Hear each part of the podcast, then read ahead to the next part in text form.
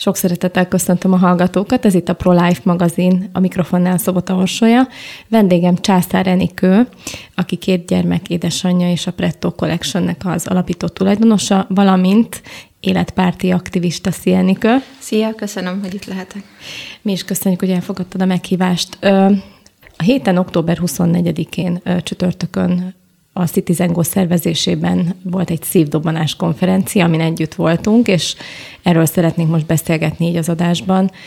Enikő, mi volt a tapasztalatod ezzel kapcsolatban? Ugye a konferencia főszónoka Amy Sinclair, Iowa-i republikánus szenátor volt, akinek sikerült végigvinnie Iowa államban azt az áttörést, hogy a magzat szívdobbanásától kezdve már nem lehet abortuszt végrehajtani, és ezt azóta már másik nyolc állam is átvette.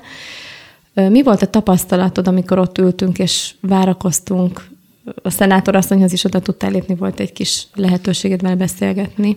Nagyon jó tapasztalatokkal jöttem el, és, és nagyon sok érdekességgel és hasznos dolgokkal gazdagodtam.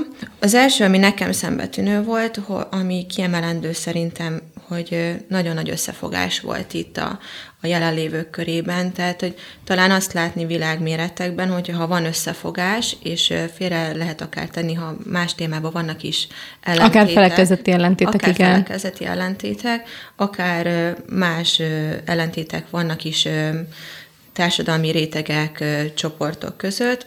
Ez egy olyan fontos és nemes ügy, amikor félre kell tudni tenni, és ha közösen összefogunk, akkor lehet sikereket elérni abban, hogy a, az életeket megmentsük.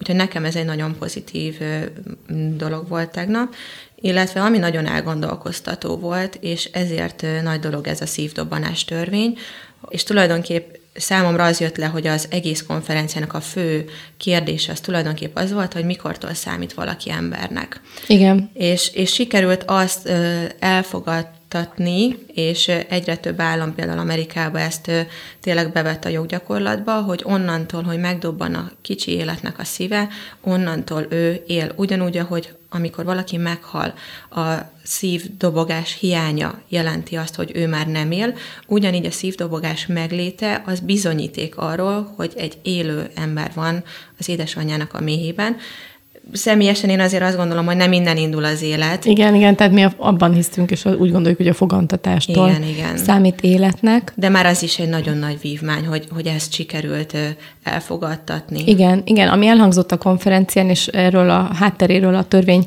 elfogadtatásnak a hátteréről beszélve, Miss Sinclair is elmondta, hogy először is egy nagy társadalmi támogatottságot kellett szerezni ehhez a törvényhez, és itt nem csak felekezetek, nem csak hívők voltak azok, akik támogatták a törvényt, és hát ő is nyilván elmondta, hogy ő is hívő, és ő is úgy gondolja, a fogantatástól kezdődik az élet, mégis így tudták ezt kivitelezni, hogy szívdobbanás, ami részben az, azzal vádolják hogy ez egy jó marketing fogás, ugyanakkor ez nem csak egy marketing fogás. Ugye a szívdobbanás a magzatnak a hatodik hetében hallható először, vagy detektálható először, és tulajdonképpen nagyon sok anyuka hat, hat hetes terhese még nem is tudja, hogy terhes. Tulajdonképpen ez egy kis, kis kapu ahhoz, hogy utána, miután végül is fel is fedezi, hogy jé, várandós vagyok, vagy kisbabát várok, Ájovában ezt már nem lehet végrehajtani, akkor már az abortusz. Tehát valamilyen szinten azért ügyes fogás volt ez is, hogy a szívdobbanástól számítva. Az is elhangzott, hogy ugye a héten egy elég horrorisztikus törvényt léptettek életbe Észak-Írországban. Itt ugye a magzatnak a 28. hetéig lehetséges az abortusz. Ugye 28 hetes kisbaba már, ha megszületik, akkor, akkor tulajdonképpen életbe tud maradni. Emiatt is nagyon döbbenetes, és itt is pontosan az összefogás hiánya volt a háttérben. Igen. Tehát Észak-Írországban ugye a tradicionális katolikus párt, a Sinn Féin, illetve a, a protestáns párt nem tudtak megegyezni, és összeomlott a, az együttműködés, és ezt a részt használva ki végre tudták hajtani tulajdonképpen Európa mondhatjuk leghorrorisztikusabb abortusz törvényét. Igen, sajnos ez most életbe lépett az elmúlt napokban, de a, főleg akinek már van gyereke, és végigcsinálta terhességet, volt ultrahangokon, tehát hogy letagadhatatlan bizonyítékai vannak annak, hogy az az ember, aki jelenleg magzati korban van, Igen. ő él, tehát rengeteg életjelet ad magáról, életfunkciói vannak. Én gondolkoztam ezen az egészen, hogy tényleg mikortól számít ö, embernek, és ö, kettő dolog ö, jött fel bennem.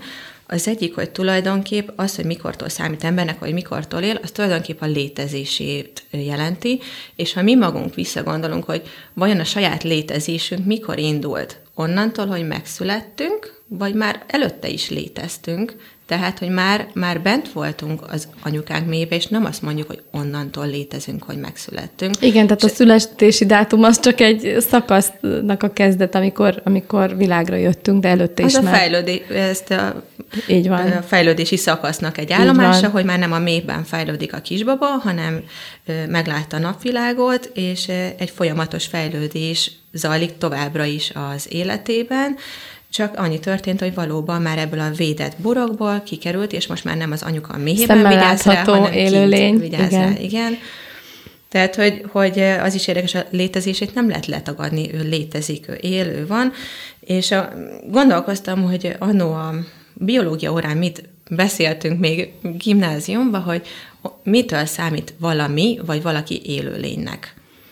És ahogy így az emlékeimben kutattam, az jutott eszembe, hogy alapvetően megállapítottuk, hogy ha anyagcsere folyamata van, táplálkozik, és anyagcseréje van, ebben egy papucsállatka is életnek számít, ugye? igen, ö, az az életnek az egyik, és annak, hogy élőlény valaki az egyik jele, illetve az, hogy szaporodásra képes.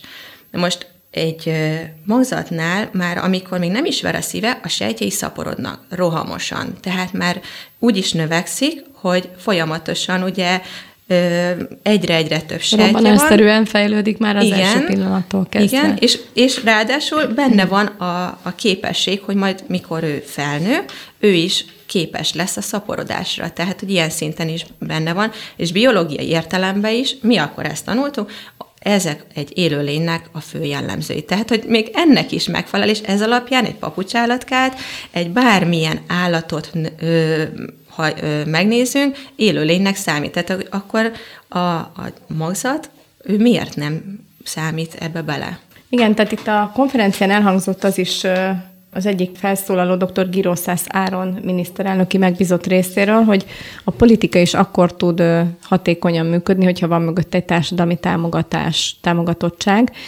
Ez a konferencia is ezt szolgálja. Amiről beszélsz, ez, ez gyakorlatilag vizsgálatok is bizonyítják, és vannak már erről konkrét olyan pszichológiai vizsgálatok, amiken keresztül fel lehet térképezni, hogy mit élt át egy ember, mit élt át egy kisgyermek, gyerekekkel szokták ezt a vizsgálatot végrehajtani, illetve ezt a kutatást, hogy, hogy milyen emlékei vannak az anyamékben. És ezt megvan erre az adott módszer, hogy hogy tudják így kihúzni belőlük, hogy mit éltek át, és rajzzal szokták általában ábrázolni. Egy barlangban ábrázolják magukat, és több olyan rajzot láttak már, amikor a gyermek nem tudott arról, hogy esetleg anyukájának volt már előtte egy pár abortusza, illetve iker terhességnél ö, sajnos van egy olyan módszer, amikor mondjuk egy hármas iker esetén az egyik ö, ik, iker párnak, a, vagy a hármas ikernek az egyik tagját ö, nem kívánják, és őt hát sajnos egy inekciós tűvel megölik az édesanyja méhében. És egy ilyen ö, rajz is született arról, hogy hárman vannak a barlangban, és egy inekciós tűvel ö, leszúrják az egyiküket, amiről, amiről ő nem tudhatott. Tehát, hogy már tudati szinten, vagy tudatalatti szinten is ö, vannak élményeik a, a magzati korból a gyerekeknek. Nyilván ez később felnőtt korban elhalványodik, de akár, akár elő is lehet hozni. Mi a tapasztalatod arról, hogyha akár ilyen internetes fórumokon ebben a témában megnyilatkozol, milyen reakciókat ö, kaptál eddig ezzel kapcsolatban? Igen, volt lehetőségem ebben a témában egy, ö, azt gondoltam, egy beszélgetést indítani. Sajnos az volt a tapasztalatom, hogy nem igazán beszélgetés lett ebből, hanem inkább egy ellenállás, vádlás, nagyon-nagyon heves indulatok. Tehát, Hol hogy, volt, ez a, hol volt ez a beszélgetés, vagy hol? Ö, igazából ez a Facebookon egy, egy anyukás csoportban Anyukás csoport. anyukás csoportban, ahol én alapvetően azt gondoltam, hogy ugye erről kell beszélgetni. Tehát ez egy fontos dolog, ezt a, a mi előadáson voltunk tegnap, ott is hangsúlyozta dr. Girószász Áron jogász, hogy nagyon fontos, hogy a közéletben legyen társadalmi beszélgetés a témáról, mert nem várhatjuk a politikusoktól, hogy ők adják a témákat és a megoldásokat, hanem nekünk kell erről beszélgetni, aktívan részt venni, és így tud végeredményben a politikában megjelenni egy-egy kérdés.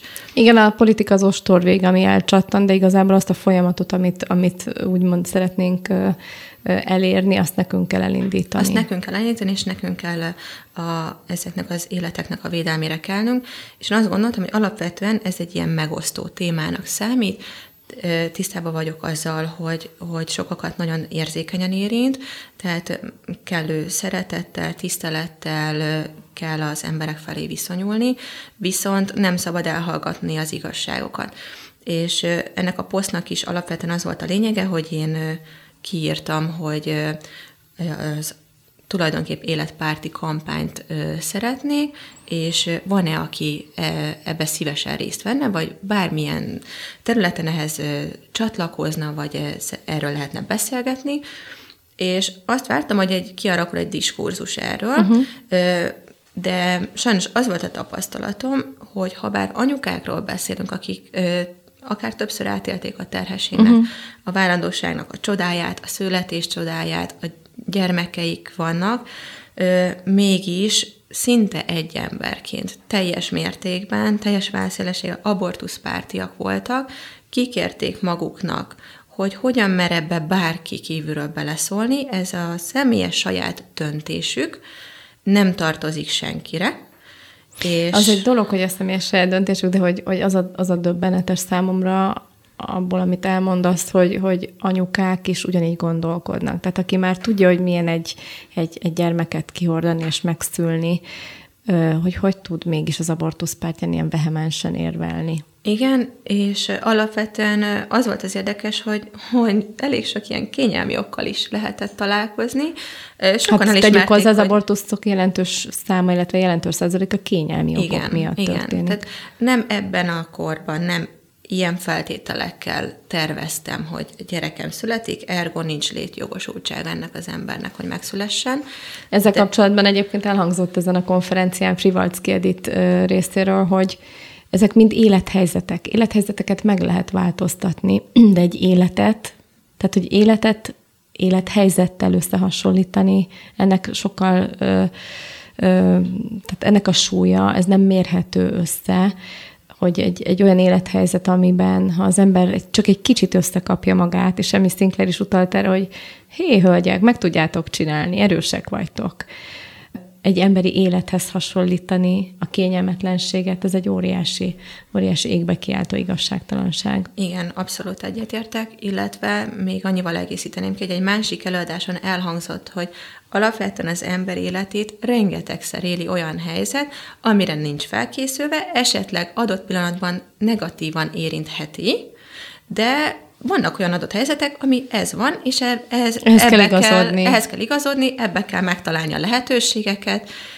ugyanúgy, ahogy mondjuk bárkit esetleg kirúghatnak a munkahelyéről, el kell költözni az albérletéből. Vannak olyan adott helyzetek, ami rajtunk kívül áll, de abban a helyzetben De kényelmetlenebbé teszi az életünket igen, esetleg. És hogy ne, nem tudhatjuk előre, ugyanígy, ha esetleg egy nem várt terhességről van szó, amit mondjuk az illető anyuka nem tervezett, akkor ebben kell megtalálni a lehetőségeket, hogy hogyan tudom biztosítani a magamnak és a gyermeknek együtt a közös jövőnket és ö, emellett tényleg fontosnak tartom hangsúlyozni, hogy valóban vannak nagyon-nagyon nehéz helyzetek. Igen, Én igen. is hallottam, találkoztam ilyenekkel testközelből is, közeli ismerősnél. Gyakran előfordul sajnos, hogy egyedülálló anyukák, mert elhagyja, már igen, vagy előtte igen. az apuka, vagy a terhesség miatt hagyja el az anyukát. kilátástalanná válik az, az anyagi megélhetés, a lakhatás, hogy ilyenkor pedig, hogy találjanak segítők ezekre. Tehát, hogy ezeket a nőket nem szabad megbélyegezni, így van, abszolút az empátia, így van, egy szeretettel és empátiával. Hogy, hogy de hogy lehet, hogy terhes is nincs apuka, mert ez nekünk is el kell felejteni, ez adott helyzet. És Igen. ebben a helyzetben kell a legtöbb szeretetet és támogatást megadni, mert sokszor csak ennyi múlik, hogyha tudunk úgy viszonyulni hozzájuk és felkarolni ezeket, a, ezeket az anyukákat, akkor ez a támasz, ez nekik sorsdöntő lehet. Sokszor egy pár jó szó. Egyébként a konferencián később elhangzott egy szonográfus doktornőnek a, a beszámolója arról, hogy ő mindig úgy igyekszik megmutatni a korai terhességeknél van ő jelen, és ott készít ultrahangfelvételeket, és beszokta kapcsolni egy gomnyomás. Beszokta kapcsolni a szívdobbanásnak a hangját is, hogy tudja hallani az anyuka. Van, amikor nyilván nagyon finoman és nagyon korrektül próbálja ezt, tehát nem, nem kényszeríti rá, vagy nem próbálja ráerőltetni a véleményét egy anyukára. De néha azt mondja, hogy egy pár szó is elég annak az anyukának, aki esetleg kétségbe van esve, vagy nem tudja, hogy mit tegyen. Buzdítja, egy pár szót szól hozzá, akár a védőnök szerepe is ugyanígy kihangsúlyozható. Igen volt olyan, aki elmondta, hogy sajnos átesett egy abortuszon fiatal korában, és azt mondja, hogy senki nem volt, aki csak egy jó szót szólt volna, és hogyha valaki, egy ember mondta volna neki, hogy hidd el, érdemes megtartani a kisbabádat, hidd el, hogy van mód arra, hogy összezárjanak mögötted, segítsenek rajtad. Én is ezen a héten beszéltem egy nagyon fiatal lányjal, aki, aki szintén egy, egy olyan élethelyzetbe került, hogy teherbe esett, és ott is hagyta a, a fiú és nagyon sokan csúfolták ezért, és nagyon kellemetlen helyzetbe került, de mégis a szülők odaálltak meg, és azt mondták, hogy, hogy segítünk neked, és most született meg a kisfiú, és annyira boldog, és azt mondja, hogy nagyon-nagyon hálás azokért az emberekért, nyilván neki a szülei voltak, de van más lehetőség is, a Várva Várt Alapítványon is volt már egy, egy interjúnk arról, hogy, hogy van lehetőség segítséget kérni, és végső esetben pedig az adoptálás is szóba jöhet, mégiscsak egy életről van szó.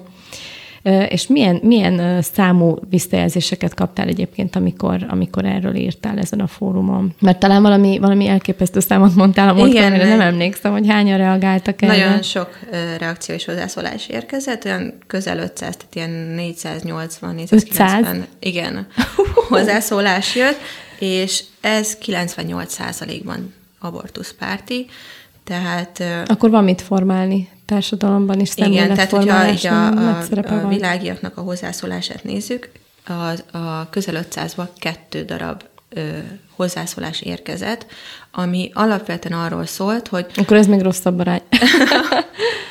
ketten írták azt, hogy ő maga nem tartja jónak vagy elfogadhatónak, de azért megérti persze, hogyha van olyan, aki erre kényszerül, de ő szerinte nem jó, mert Mind a két hölgy amúgy buddhista volt.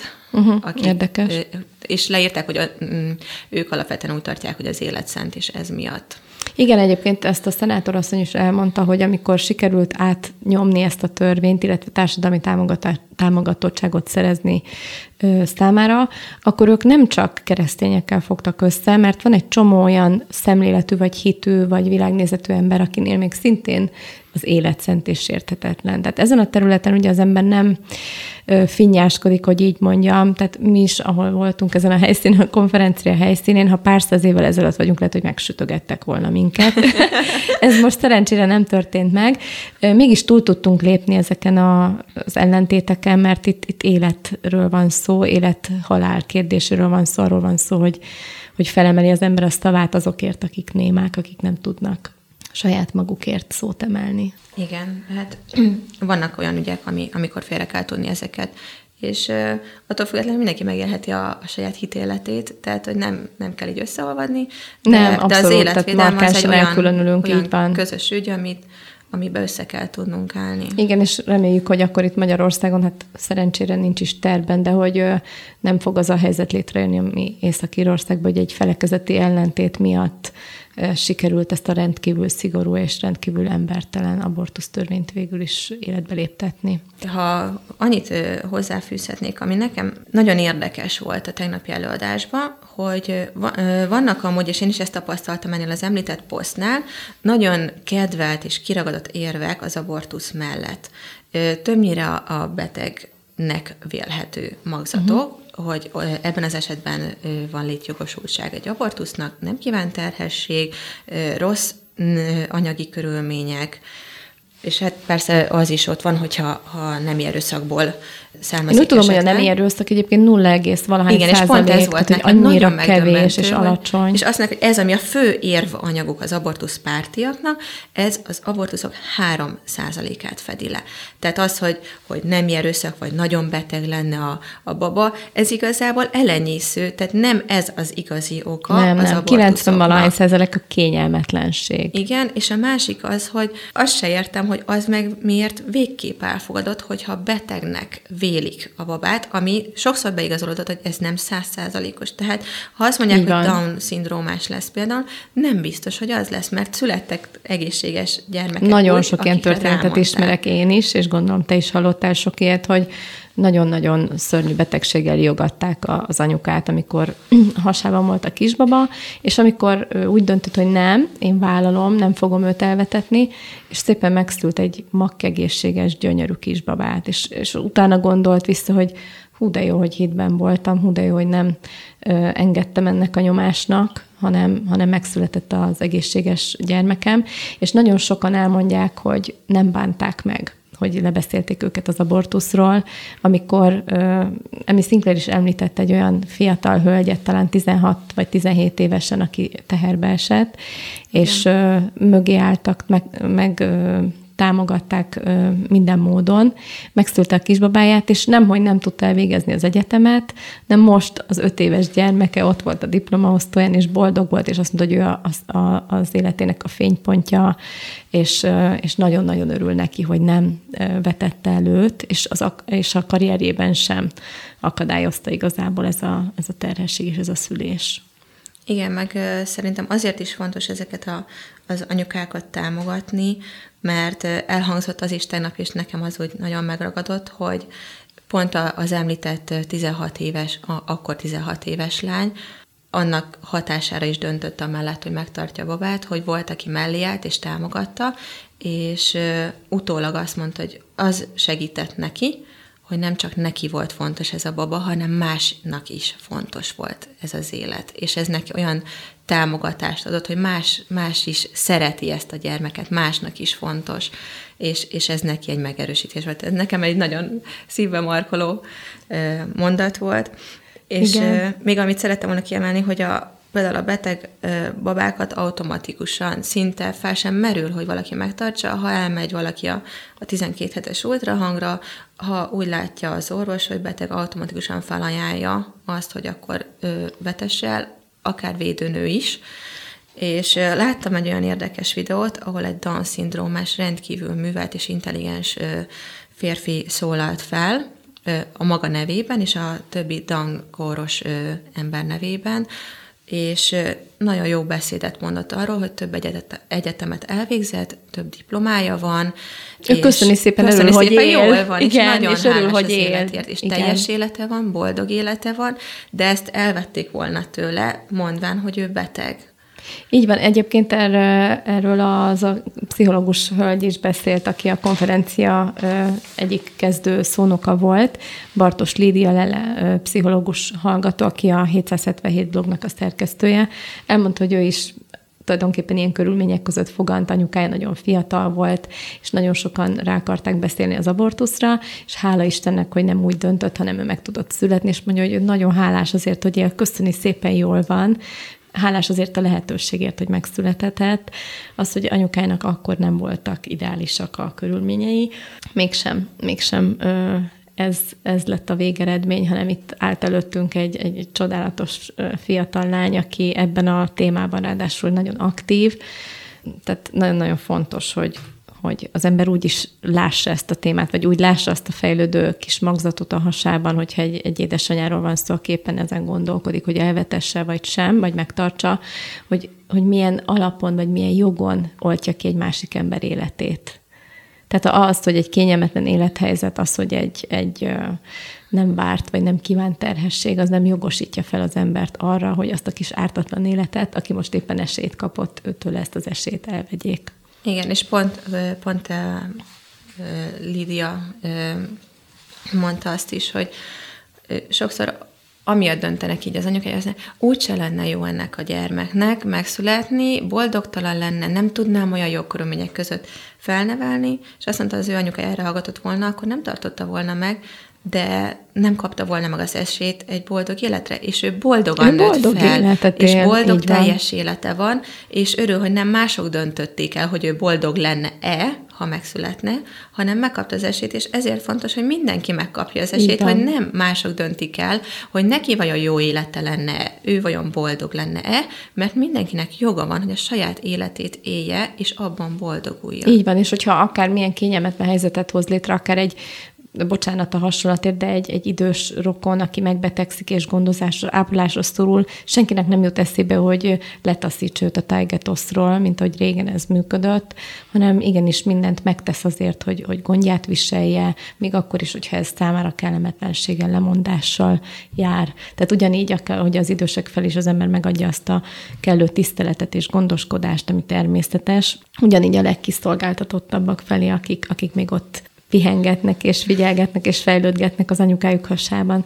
Nagyon szépen köszönöm, Enikő, hogy bejöttél a, a mai adásba, és köszönöm további sok sikert kívánok a, a kisfiaiddal, a munkáddal és az életpárti aktivitásoddal kapcsolatban is. Köszönöm.